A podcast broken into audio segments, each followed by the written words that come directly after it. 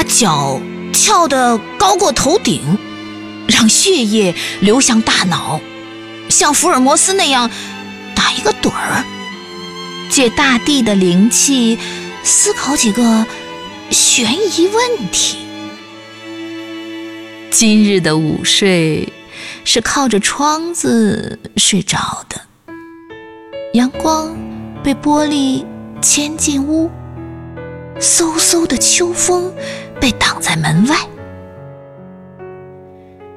睡醒的时候，竟然还出了一身微汗。